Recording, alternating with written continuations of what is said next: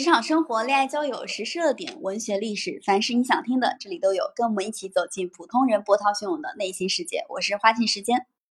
我是阿梅。今天呢，我们的这个话题叫做 CSC 和全奖 PhD 考公考研外的其他路径。现在呢，这个考公考研可以说太卷了，真的非常非常的卷。据了解，有的地方今年考公的录取比例已经达到了三千比一。呃，那考研其实也是一个难度，现在来说难度非常大的事情。很多的大学应届毕业生，呃，不管是从找工作上考虑，还是说为未来自己的发展考虑，都选择了考研这条路。那除此之外呢，还有考编，对吧？现在很多人都开始考编，所以我们身边常常流传一句话，叫做在你三十五岁之前，你还有考公和考编的机会。有的地方你可能过了。呃，就是有有的一些，比如说三十五岁的限制之后，那你可能人生的选择都变少了。很多人都是，呃，带有这样的一个调侃的调侃的内容在。那既然考公、考研、考编这么的卷，我们除了考公、考研、考编能够改变我们人生的路径之外，还有没有其他的一些方式，能够去让我们获得一些相对来说更多选择的路径呢？前几天我就在微博上看到有一位网友，他分享了一个内容，获得了大量的转发和评论。呃，他大致内容呢，就是说，呃，一个普通人家的小孩，如果你非常想要去改变自己的人生命运，你有一条路可以选，这个路呢叫做全奖 PhD，就是去读一个全额奖学金的博士。那么今天我们就来专门聊聊这个话题。其实全奖 PhD 跟 CSC 也就是呃我们国家的这个嗯类似于就是我们国家的一个支持你读博的一个一个机构啊，然后这个其实是两个路其实是相对来说比较相似的，嗯，今天我们就来聊聊这个内容。嗯，对我我最近刚好有一段时间特别特别想要就是在学历深造一下。考个研究生啊之类，但是现在确实像你说的，考研实在是太卷太卷了。考国内的研究生，如果呃不脱产的话，我觉得我几乎不可能考得上。然后，嗯，对，今天为了聊这个话题，我也去了解了一下，然后发现其实很多人去外呃去留学呃都是需要申请奖学金的，因为国外的很多自费留学或者是国内包括国内自费读博士都是非常非常贵的，然后这种如果你是要在职期间读博士，几乎每年都得花个二三十万吧。然后像我了解了一下去留学的一个费用，如果你是自费留学的话，像硕士在美国可能一年就要花三十万人民币，包括这个一些学费啊和生活费。然后博士的话，在美国是，嗯，三十不够，可能是就是我这边了解的一个数据。然后就像博士的话，美国如果是读五年，那你可能你要。存够一百五十万到两百万的一个人民币的这个资金，你才有这个底气去读。所以很多的人去读这个呃留学读硕士跟博士的话，都会想方设法的去找一些奖学金，或者是啊这个通过这个 CSC 的路径。然后网上实际上关于这方面的一些申请的话啊资料也还挺全的。据我的了解，像 CSC 的话是国家公派留学嘛，嗯，前几天我还看到有一个女生拿到了这笔奖金，然后她去的是呃这个联合国的一个实习，然后也是国家给予她这个呃的一个金额，就是这种奖金上的一个资助吧。它的开放对象是比较多的，我看到一共是有九种类别。然后它有分别注明奖学金的一些期限，但我们比较常见的两种，一种是赴国外攻读博士学位研究生，另外一种呢就是赴国外联合培养博士研究生。前者它的时间大概是四十八个月以内，后者的时间大概是在二十四个月以内。然后你如果呃真的被 CSC 就是给中了，就你中了，呃他会去帮你。往返的机票就是给给到你机票，然后以及日常生活当中的一些生活费。那么你的整个读博期间的博士读博期间的这个费用是全免的。其实这个在呃我们要讲到的全奖 PhD 里面也会提到，就是它本身其实读博本身它它的花费基本上都是由奖学金来去支撑的。呃，但是呢，CSC 跟全奖读博有一点不一样。CSC 它在读完之后必须要回国，就相当于你其实用的是国家给予你的一些津贴和补助，然后你读完之后你要回国去回国效力。而全奖 PhD 很多人去读这个全奖 PhD，它更多的可能是为了能够有留在海外的机会。嗯，全奖 PhD 它也没有限制说你必须在读完博士之后。啊，不能够留在海外。实际上，它是很多人留在海外的一个跳板，就这这是两者的一个区别。另外，就是 CSC 相对来说给到的呃生活费是没有全场 PhD 我看下来那么高的，就是有很多地方的 CSC 给到的呃就是生活的费用可能整个读博期间二十到三十万左右，然后全奖 PhD 就不太一样了。全奖 PhD 我看到其实很多。嗯，像美洲、澳洲很多地方，你是可以拿到六十万左右。如果这个项目它本身就有方顶，就是它本身就有，它这个研究项目本身就有一定的资金支持，其实导师他还是会给你发工资的。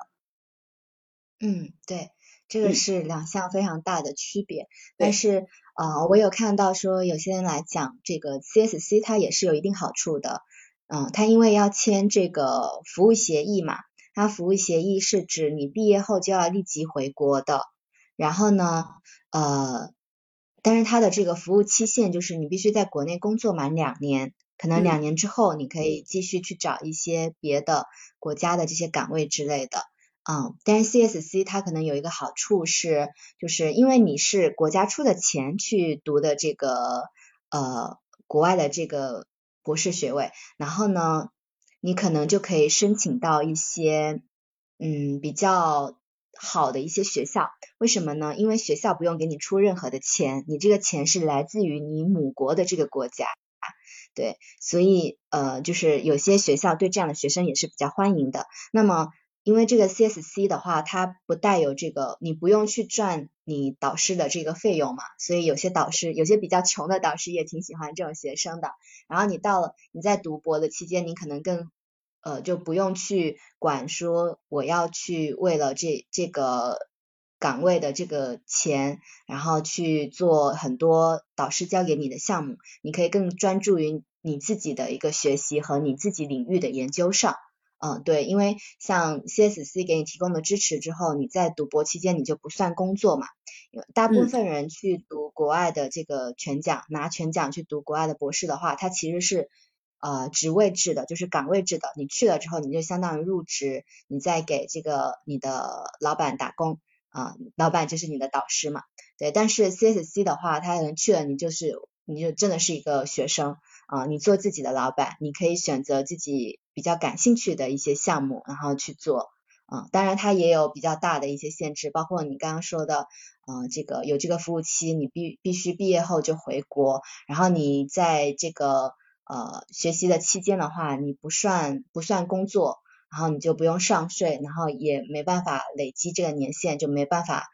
呃留在当地之类的，有一些这样的一个。呃，缺陷，然后包括 CSC 的钱，确实，我看到有一个调侃哈，他说 CSC 奖金对标的是社会主义初级阶段的水准，所以啊，如果你拿 CSC 去读博士，就是在繁华的世界过着落后的人生。嗯，对，就是 CSC 它的它这个钱相对来说比较少一点，因为它本身其实不是，呃，就是不是一个研究项目上面的资金，然后。我们刚好也说一说 CSC 奖学奖学金申请的几个阶段。就如果说你现在刚刚好是研究生，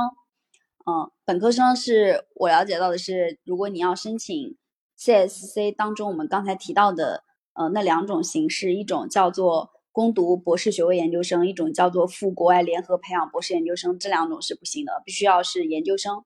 那它就分成两个阶段，第一个是你的校内申请，校内申请其实就是简单来说就是一个初筛环节。把你的一些相关资料提交给学院去做一个审核。第二步呢，也是非常非常重要的一步，这一步是国家留学基金委系统的填报环节。这个网站大家可以直接搜索一下，就是你到国家留学基金委系统上面去填报你的相应的一些资料，然后在填报的过程当中，其实就是去看，嗯，国外有哪些学校的导师他现在正在接收学生，然后他有名额能够去接收学生，然后像有的导师他可能没有什么剩余的名额，你就不用找他申请了。另外呢，提交一下你的研究计划，还有你的套词信。套词信其实就是一个相当于是介绍你自己，呃，有什么样的一些优势，你到底在研究什么样的内容，大致是这样的一个东西。嗯，研究研究计划加套词信，然后以及你的语言成绩，有的可能要求的是雅思，有的可能要求的是托福，反正各种各样的学校它对于成绩的要求不一样。然后这个成绩的要求，它基本上也会在。呃，我们刚才说到的这个国家留学基金委系统的填报环节，它会有一个成绩的明确的公式，就是你到底应该考多少分，最后再加一份你的个人简历，简单一点，简洁一点。我看到非常多的已经申请成功 CSC 的人，他们都讲说，你在写个人简历的时候一定要写的非常的简洁，因为海外很多的博导他们其实没有那么多时间看邮件，然后这些材料都准备好之后。你就可以去递交申请，递交申请一般通常来说时间是在三月份左右，然后五月份到七月份左右，学校就会给你相应的回复。如果学校给你回复表示你申请成功了，那你就相当于拿到这个 offer，你就可以去读 CSC 了，就拿拿到一一笔钱，然后支援自己去海外读个博士，大致就是这样的一个流程。嗯，对，然后包括说他，嗯。到今年到我们开的这个时间节点哈，三月二十九号，可能这个呃今年的申请可能都已经结束了哈，因为一般它的这个申请期限是三月初公示，然后到三月底就结束了，然后很多的一些人可能在，比如说他需要有这个呃外国院校的入学通知书。或者是一些证明，就是这个学校接收你的一些证明，你才能去提交这个申请嘛。你在必须在这个申请的材料里面去呃做，所以很多人可能到现在这个时间节点上还没有收到学校的这个 offer，然后就申请这个可能就会错过，那他们就很自然的就会去呃着力去申请申请这个全奖和半奖吧。因为毕竟全奖跟半奖对大家吸引力可能更强一点。对，呃，申请全奖 PhD 或者半奖 PhD，我们这里重点说全奖。然后申请全奖 PhD 的话，有一些你不得不看的、必须看的网站，比如说，如果要申请美国、加拿大、澳大利亚、新西兰等这些国家，那你可以去看的网站有 Find a PhD 这个网站。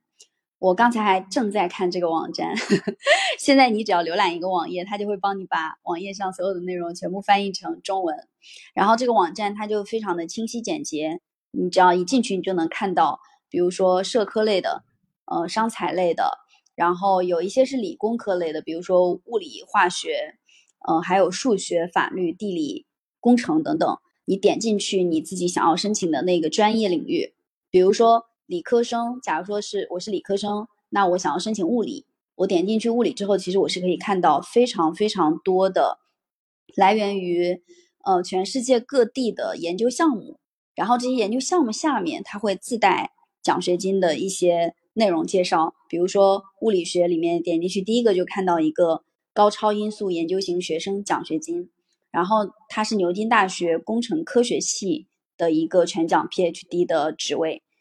里面会有导师的相关介绍，然后这个项目到底在研究什么，以及他对于候选人的要求。比如说，他对候选人的要求就要求你必须要是工程、物理或材料科学等学位啊，有这个学位，然后有优秀的英语书面技能，然后你如果有编程经验的话会更好。然后在申请阶段，他会要求你，就是会告诉你你到底需要提交哪些内容，同时呢，他会告诉你。你的这个申请如果一旦成功，会给你支付多少的学费？比如说我刚才提到的牛津大学的这个工程学院，它提供的学费是每年八千九百六十英镑。八千九百六十英镑，按照现在的汇率折算八点九吧，应该是跟人民币的汇率，相当于七万多吧，七八万左右。然后第一年的津贴，呃，就是是一万八千一百九十八英镑，然后至少给你两年半的津贴，你就可以，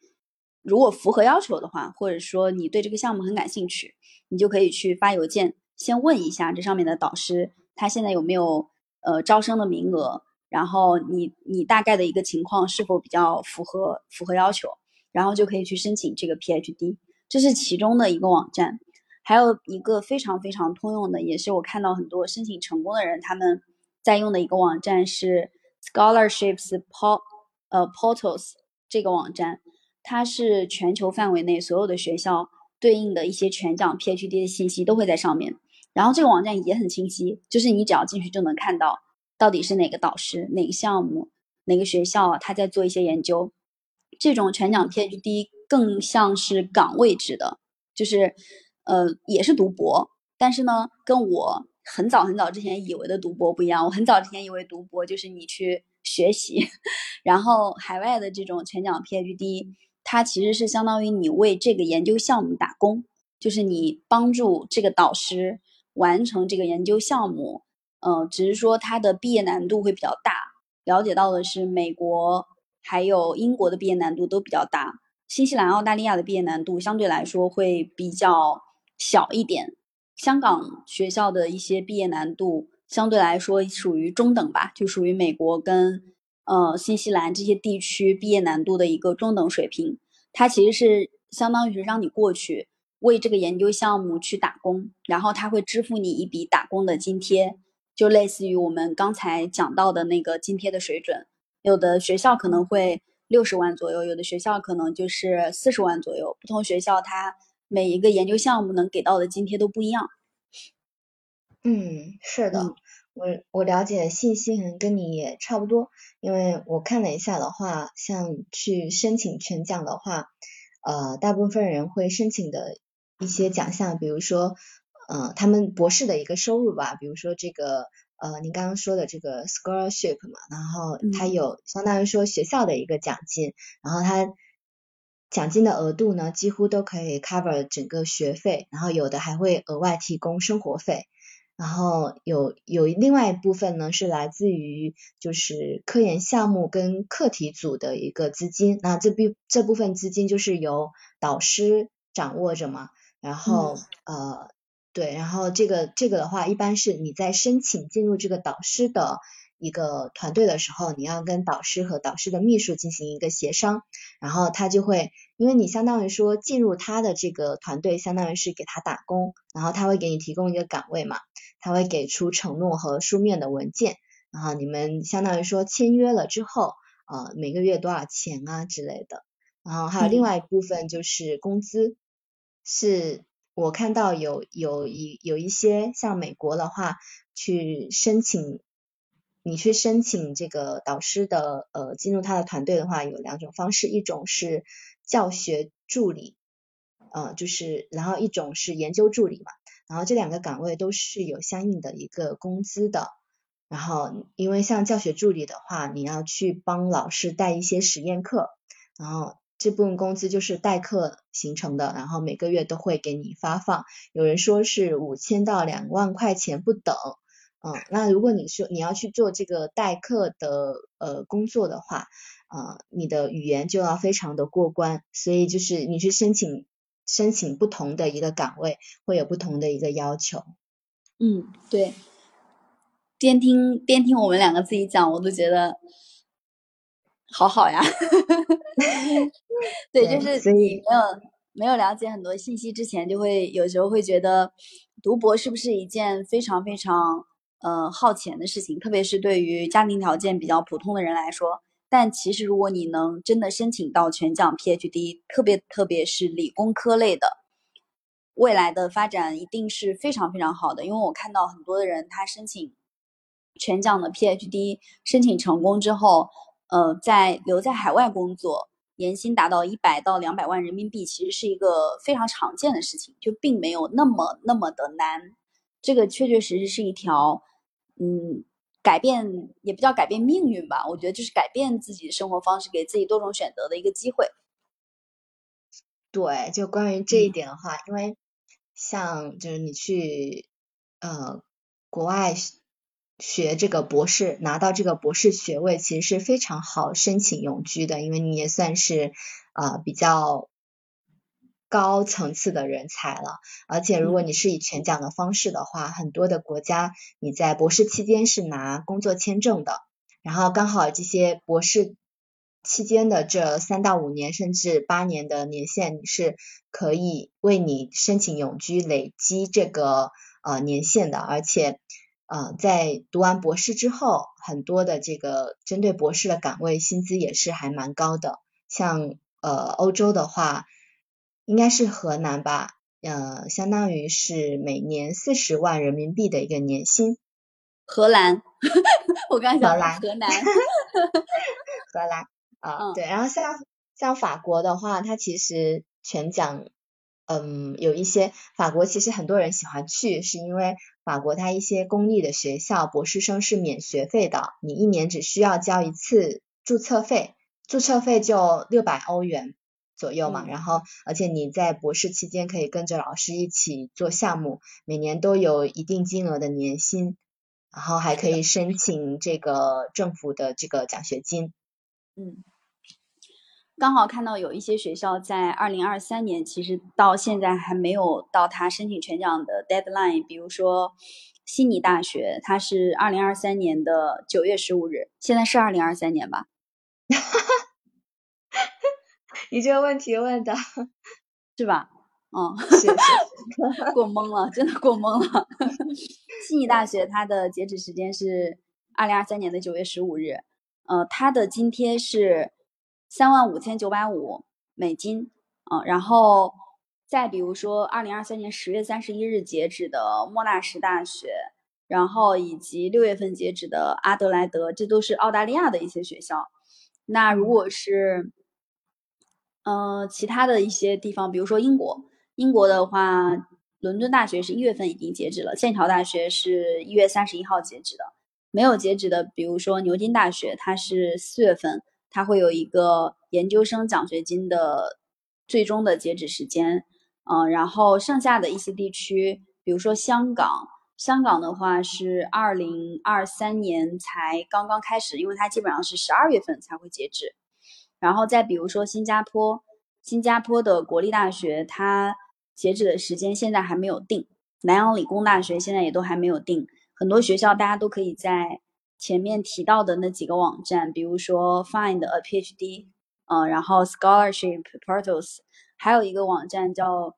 呃 Scholarship Positions。这个网站其实我看了一下，我觉得也挺好的，因为它其实也是属于 PhD 的岗位制的一个网站，全部都是一些博士岗位，然后有大量的奖学金的一手资讯，以及博士项目跟奖学金的项目。你可以直接用关键词搜索的形式去查这个网站里面，加拿大、澳大利亚还有法国、德国这些地区的全奖 PhD 的信息会非常的多。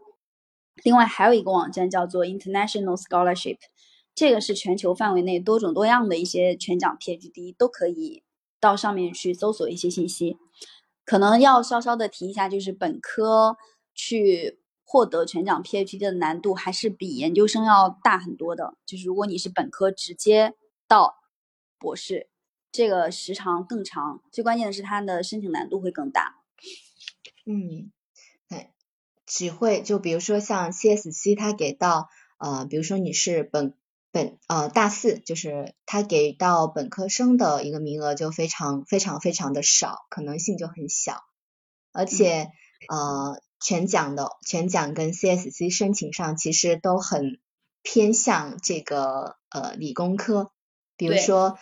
呃像 CSC 它就有直接有写到说专业必须符合国家规定的重点资助领域，像能源呐、资源、环境、农业、制造、信息等关键领域和生命科学、海洋、纳米、新材料等战略领域。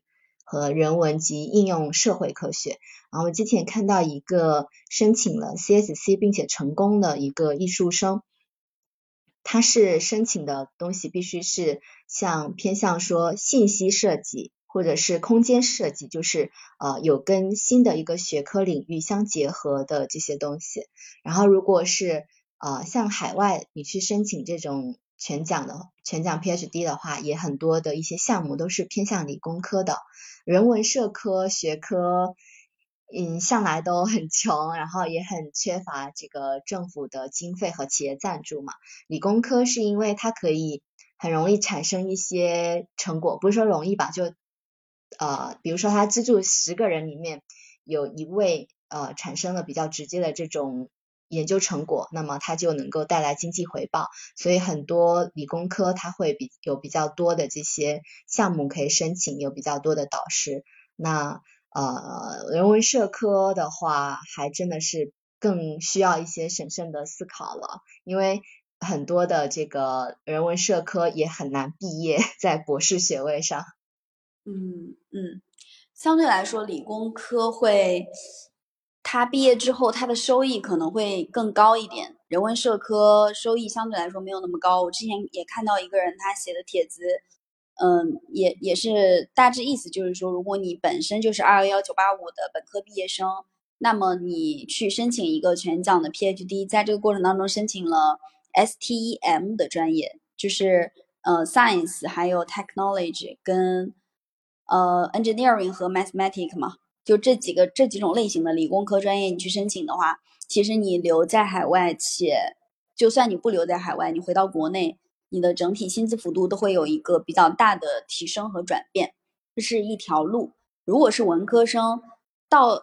我觉得倒倒也不是完全不行，因为我看了那几个网站，它也会有相应的一些商财社科类的一些项目给你去申请。如果你是比较偏文科的，可以朝着商业财经类的方向上去。走走看，嗯嗯是，但还是就觉得呃，如果是我去读这个博士学位的话，就觉得比较困难的一点可能是不好毕业，因为很多的这个博士的话，在毕业上啊，包括国内也是哈，如果。很多的博士可能要读五到八年，就是研毕之类的。像美国的话，它的博士学制是五年制嘛，但是博美国博士的毕业率才百分之五十几，有可能有百分之四十多的人他们是没办法如期毕业的，所以也要做好这方面的一个准备吧。嗯，对，全奖 PhD 的毕业难度是比较大的，CSC 毕业难度还简单一点。对，是的。呃，我们今天其实聊的这个 CSC 跟全奖 PhD，嗯，本意上也是希望能够给我们的粉丝朋友们多一个选择。就如果说你现在真的是想要去给自己的人生找另外的一条路，然后同时，假如说你的经济条件又没有那么允许的情况下，可以多多去看我们刚才提到的那几个网站，然后有意向去申请全奖 PhD，还有 CSC 的，也可以早点做准备。因为我看到，其实海外的非常非常多的学校，你去申一个全奖 PhD 难度并没有那么大，只要你你对自己的要求没有那么高，就是你不要非要去申请什么 QS 前多少多少名的，其实很多学校是非常好申的。嗯，我觉得很吸引我的一个点是，我之前看了一个女生，她就是在国内，她已经三十多岁了嘛，接近三十五了，然后她就开始。很焦虑，在国内就各种焦虑，职场啊、职业啊、年龄啊，然后包括婚姻等等。然后他在三十出头的一个年纪，突然决定想出国继续深造。然后出就是他也经过自己的努力之后，成功出去了。然后他出去之后，最明显的感受是，呃，国外很多的国家对于这个年纪啊，没有这么多的焦虑，他们觉得三十五岁还是一个很小的年纪。而不是三十五岁你要下岗的一个年纪，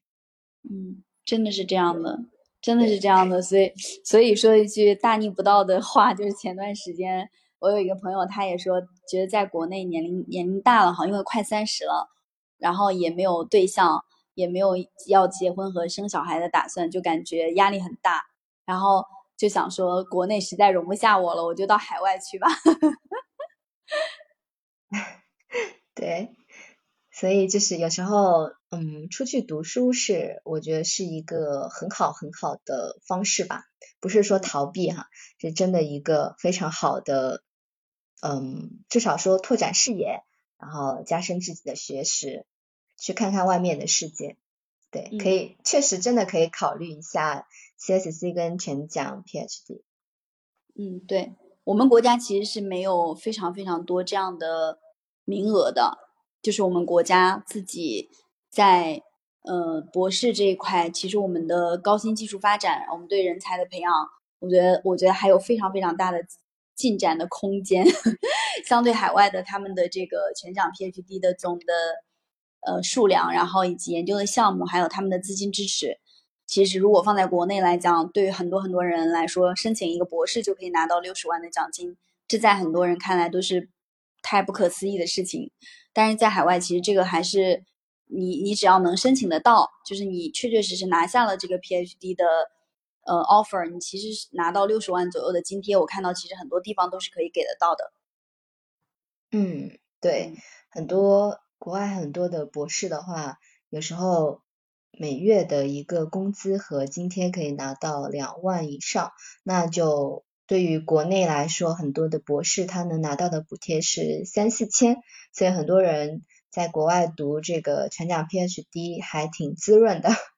嗯，小叶子刚才说读完博之后呢，还不是要面临择业？就是其实其实就不用了，就是如果你真的读完博之后，你在海外读完全奖 PhD。大部分情况下是不会有太多的择业问题的，因为基本上你留在项目上做研究，而不是说你回到国内再去找各种各样的工作。嗯，那我们今天的这个话题，ZC 和选讲 PhD 考公考研外的其他路径，我们就讲到这里。再见。